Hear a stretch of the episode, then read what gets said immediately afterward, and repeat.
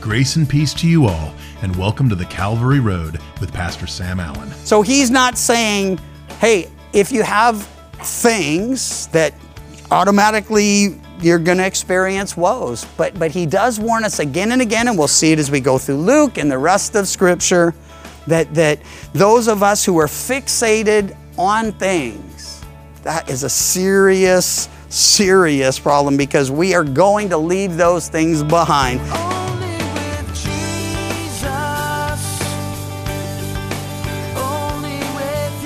Today's broadcast, we begin yet another two part study from Pastor Sam, this one entitled Blessings, Woes, and Exhortations.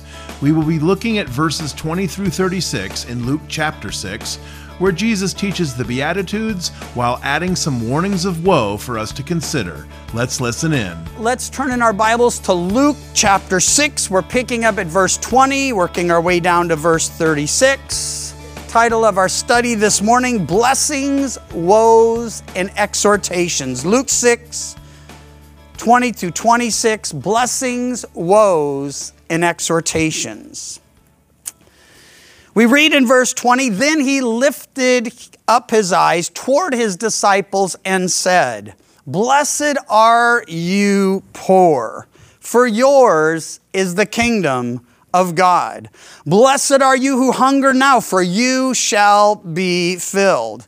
Blessed are you who weep now, for you shall laugh. Blessed are you when men hate you and when they exclude you and revile you and cast out your name as evil for the Son of Man's sake. Rejoice in that day and leap for joy, for indeed your reward is great in heaven, for in like manner their fathers did to the prophets. But woe to you who are rich, for you have received your consolation. Woe to you who are full, for you shall hunger. Woe to you who laugh now, for you shall mourn and weep.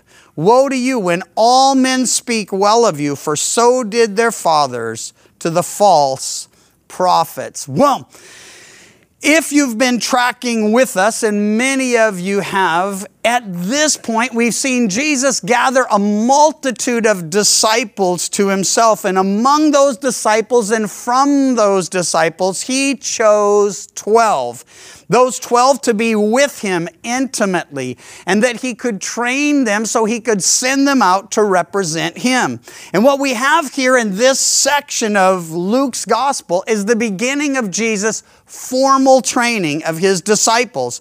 He's actually following the pattern established back in Deuteronomy, where parents were instructed to teach their kids formally and informally. In other words, time looking at the word, memorizing the word, meditating on the word, discussing the word, looking into what it means and how we apply it. And then the informal, well, that would be in the everydayness of life, a reminder of, hey, this is exactly what we were talking back about back in the lesson, and, and here's how it applies to this situation. So, so that's what Jesus is doing, and here's why this is so important to us.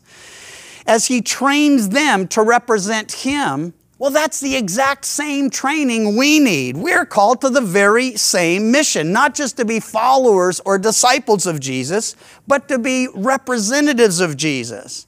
And in our generation, we're going to face the same kinds of trials and persecutions and tribulations that they faced. He wants them to know what to expect. And then he wants them to know how to respond. And that's exactly what we're going to consider today. What can we expect as we step out to serve and represent our Lord? And how does he want us to respond in the midst of all we'll receive? Well, he lifted his eyes, we're told, toward his disciples. There are more than the disciples there. Remember, he has the apostles now. He's made a distinction. And he has the disciples. And then there are going to be crowds of people that are just kind of hanging around, listening in. The religious leaders are a part of that group. They've come, we saw in our last study, from down in Jerusalem and Judea. They've come from the northern coast of Tyre and Sidon. He's ministering in the northern uh, inland part of Israel. They're around the uh, Sea of Galilee. So people have come from everywhere. The multitudes are great. And he begins to say, Blessed are you poor, for yours is the kingdom of God. Now, What Jesus does in this passage completely turns everything they had been taught upside down. To the Jewish mind, to be blessed financially or physically was the indication that you were pleasing God. In fact, it was in their law. Deuteronomy uh, 28 made it clear if you bless God and, and serve Him and honor Him, then you would be blessed physically, financially, in the land and your crops. You would be the head and not the tail. You'd lend and never borrow. So they had all these promises of God. But, but here's the deal there were curses associated with the blessings. In other words, if they did all God told them to do, the blessings. If they rejected God and worshiped idols and got into everything else that follows with that, well, then there would be curses. Israel forfeited those promises, and, and by the time Jesus is on the scene, and they forfeited them because of their disobedience, because of their idolatry, their immorality, their rebellion, and again and again, he disciplined them. He sent them prophets and, and he took them into captivity and he brought them back. But by the time Jesus is on the scene, they're doing all of the things that the law requires. But Jesus says, But your heart's far from me. In other words, you're going through the motions, the outward stuff's happening, but the inward heart isn't really connecting. When Jesus says, Blessed are you poor, then this just sounds so strange to them because to their mind, the poor were poor because they weren't blessed. And of course, we live in sort of similar days, don't we? For different reasons. But we've been taught if you work hard and, and you know you're a good steward and all that, that you're going to have plenty when you get older. That may or may not be the case.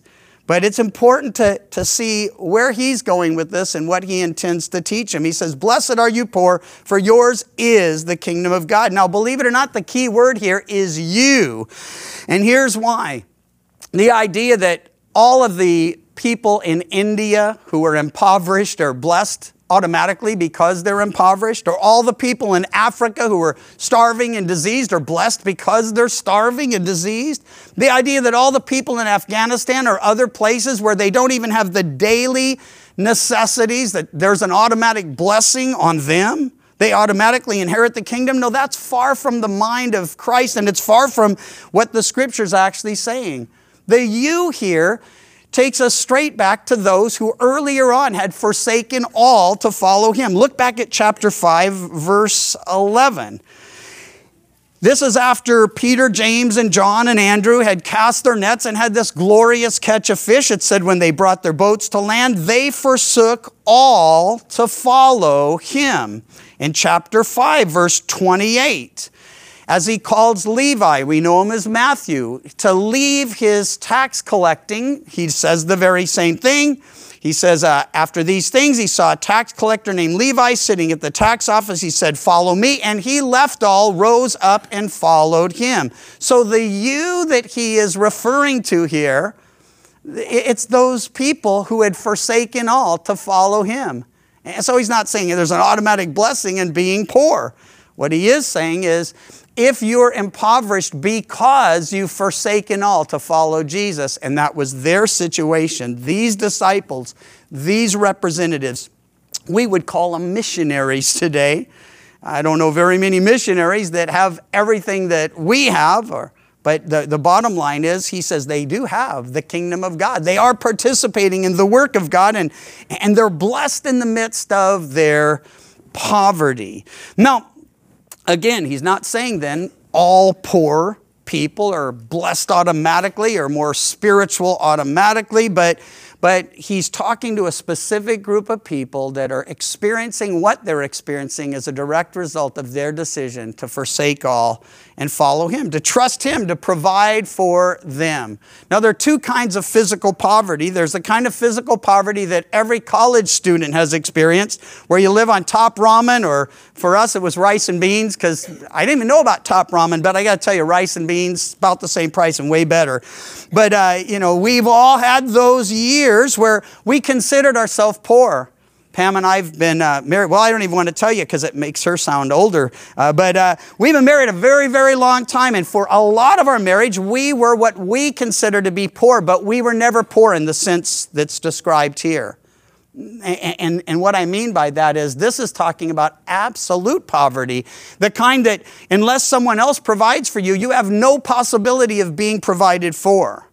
And that's what he's talking about. Now, how can such a person be blessed? Well, they've entered into this, this realm where they're going to get to see God work miraculously. And they're going to get to see it on a daily basis. Those disciples would always be fed. Those disciples would always be cared for because Jesus was with them, providing for them, protecting them, leading them, guiding them, and blessing them. Well, he goes on to say, Blessed are you who hunger now, for you shall be filled. Again, their hunger, a direct result of their decision to forsake all and follow him. His promise is, You will be filled. And the word filled is a great one. It means completely satisfied, not just full, but content. And you know, there's a difference. You know, you can fill up on uh, s'mores and you'll be full, but you won't be satisfied and uh, or you can fill up on, on something that's healthy and you'll actually be full and satisfied. And, and that's the nature of this particular promise that, that you'll not only be filled but you will be content and satisfied in a way you'll never find elsewhere.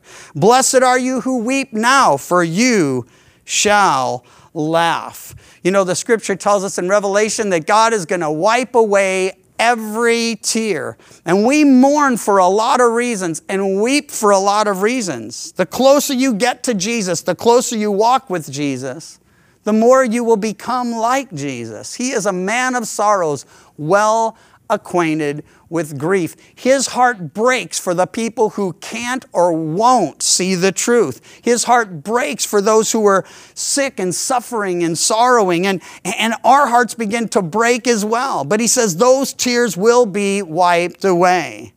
Many of us have shed tears over family members, children, or parents, or brothers or sisters who've died. And even knowing they've gone to be with the Lord, we've still grieved and wept. And he's saying, Blessed are you who weep. You'll laugh. When? There'll be a reunion. We'll be rejoicing. And we'll be able to experience that joy with him and with them.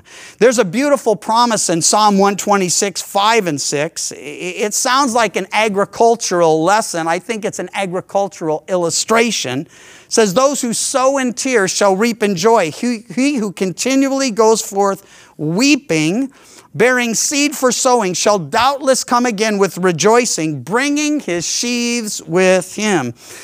I believe he's pointing us to the reality of those of us who are soul winners, who are seed sowers, that we go out with the good seed of the gospel and we go out not just saying, hey, here's how it is or here's what you need to know, but we go out with compassion and broken hearts for the people that we're trying to win to the Lord. And he says, as we go forth, sowing in tears, we will reap in joy. He who continually goes forth weeping, bearing seed for sowing, shall doubtless come again with rejoicing, bringing his sheaves with him. Then in verse 22, blessed are you when men hate you, when they exclude you and revile you and cast out your name as evil for the Son of Man's sake. Now, you'll remember, those of you who are younger might remember doing this. Those of you who have older, you've helped younger people do it. I've got an almost genius two year old uh, grandson. Well, actually, I have a genius, almost two-year-old grandson would be more how I see it. But, but, but here's the thing, and we're playing little games with him because we're trying to teach him. Now, he can't communicate all that he's thinking or experiencing, but he understands an awful lot. So you'll remember doing this, right? You put four little pictures, and then you add a fifth, and, and you say, which one of these doesn't fit with the other? So you have a square and you have a rectangle and you have a triangle and then you have like a fourth one, but all of them have lines and then you have a circle. And you ask them which one doesn't fit. And, and if the kid's a genius, like little Elijah, he'll point to the circle and, and say, That one, Papa, because, well, he doesn't even know how to explain why it doesn't fit, but he can see that all the others have straight lines and this one's a circle. Now, we do that with words as well. In other words, that's exactly what, what happens when I read this, because I see everything as list. I don't just see a sentence.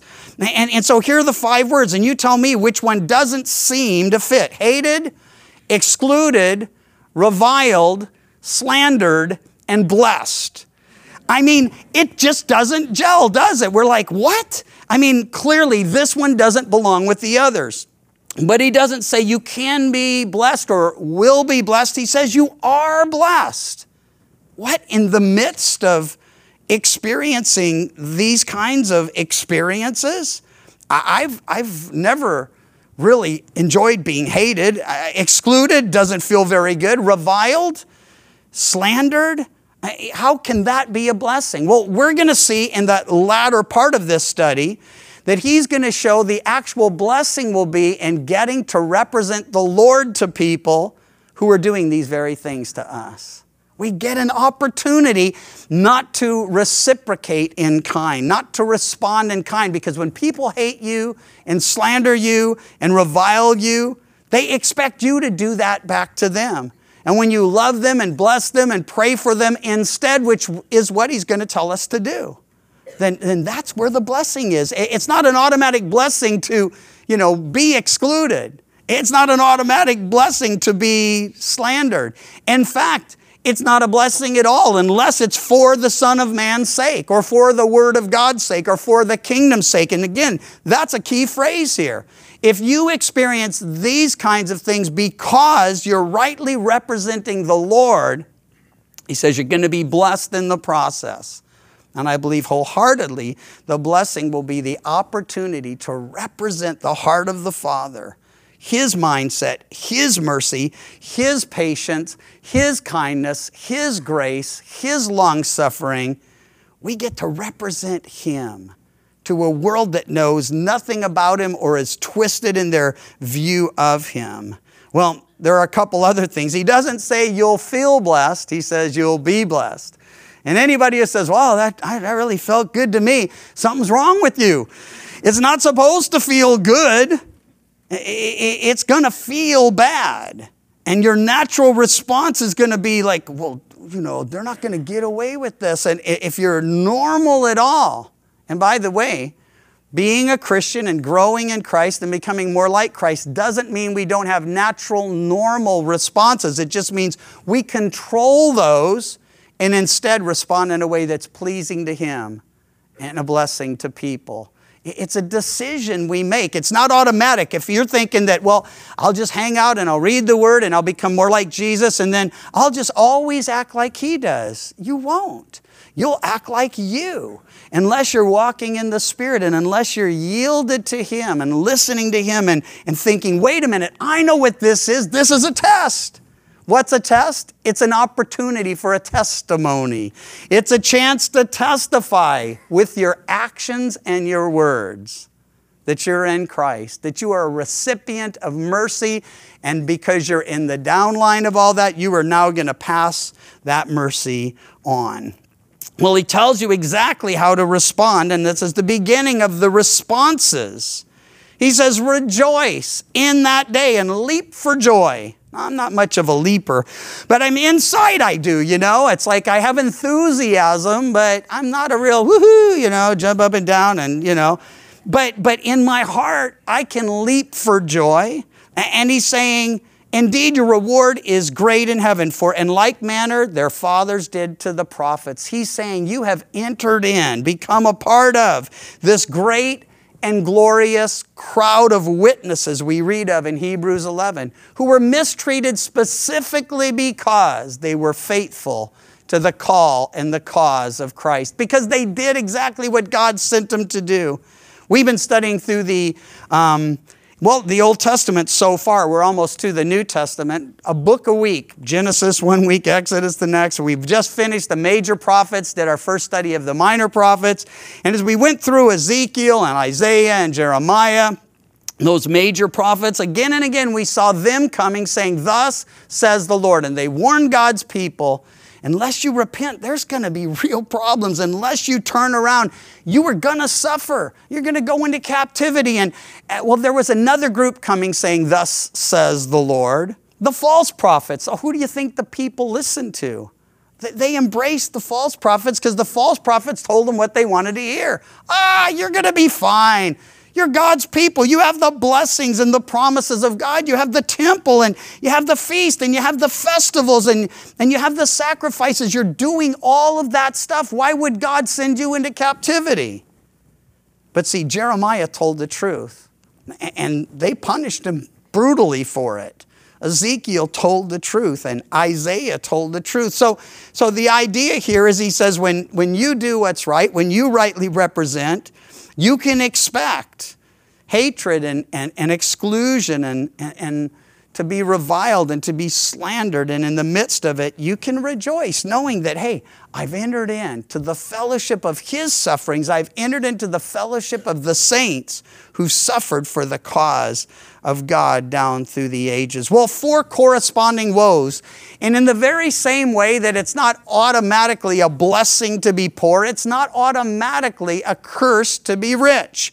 So we don't want to read into it, but we do want to just glean from it. Woe to you who are rich, for you have received your consolation. Now, he can't be talking to the same you know, 12 guys who had forsaken all to follow him. He has to be looking past them at this point because he can't be saying, you're blessed because you're poor and you're, you know, woes because you're rich. They couldn't be both at once. And so he's speaking to those who are listening in. And he's saying, Woe to the rich. Why? Well, he's talking about a type of person. When we went through Revelation, they were described as those who were, well, rooted in the things that were temporal. That, that their values, their, the things they valued, they were all earthly and fleshly and temporal. They were, they're, they're people of the earth. And uh, of course, our citizenship, we're told in Ephesians, is in heaven. We're already a part of the kingdom of God. And, and that's why Jesus will say things that only make sense to someone who is a part of the kingdom. Don't lay up treasure on earth where moth or rust can destroy or thieves can steal, but lay up treasure in heaven, for where your treasure is, your heart will be also. And what's he saying? If your treasure's here, your heart's going to be here. You're, you're, you're going to be all about the stuff that's temporal. But if your treasure's up there, well, then your heart's going to be up there and you're going to be all about the stuff that, that's eternal. And by the way, the stuff that's eternal, the only eternal thing, the only thing that's going to make it from here to heaven is people. Not all people are going to get from here to heaven, but people, that's all that gets to go, you see. So there's an interesting passage where Paul says, For me to live is Christ, and to die is gain. And I've pointed out in the past, and it's true today, that if the second is true for you, well, then, well, the, the first is true. Well, the second can only be true, excuse me, if the first is true. In other words, if to live is anything but Christ, to die will not be gain, because you'll be leaving behind whatever it is you're living for. But if you're living for Christ, the die is gain because you live for Him and then you go to be with Him. It can't get any better than that. Rewards await you, perfection awaits you, not just with Him, but like Him there in His presence. So He's not saying, hey, if you have things that automatically you're going to experience woes. But, but he does warn us again and again, and we'll see it as we go through Luke and the rest of Scripture, that, that those of us who are fixated on things, that is a serious, serious problem because we are going to leave those things behind. And, and so, and he's saying, if you're all about that, you have all you're looking for. You have your consolation. Woe to you who are full, for you shall hunger. To the satisfied, the comfortable, the content, again, he says you're going to suffer loss in the day of God's discipline or the day of God's judgment. We are warned many times about the danger of riches in this world. But it's really not the riches that are the danger, it's really the heart issue that is. Riches are a tool with which we can either be generous with or we can hoard to ourselves and count on them for security in this life. Matthew 6:24 Jesus tells us no one can serve two masters, for either he will hate the one and love the other, or else he will be loyal to the one and despise the other. You cannot serve God and mammon. When we serve the master who gives us eternal life, and the only master who is worthy of our service, riches become a tool in his hands. And when we generously give of them as the Spirit directs us, we are making it clear whom our Master is. The Calvary Road is a ministry of Calvary Chapel Chico, and you can visit our website, ccchico.com, or download the CC Chico app to contact us and listen to other studies from Pastor Sam. You can also listen to The Calvary Road as a daily podcast by visiting thecalvaryroad.com.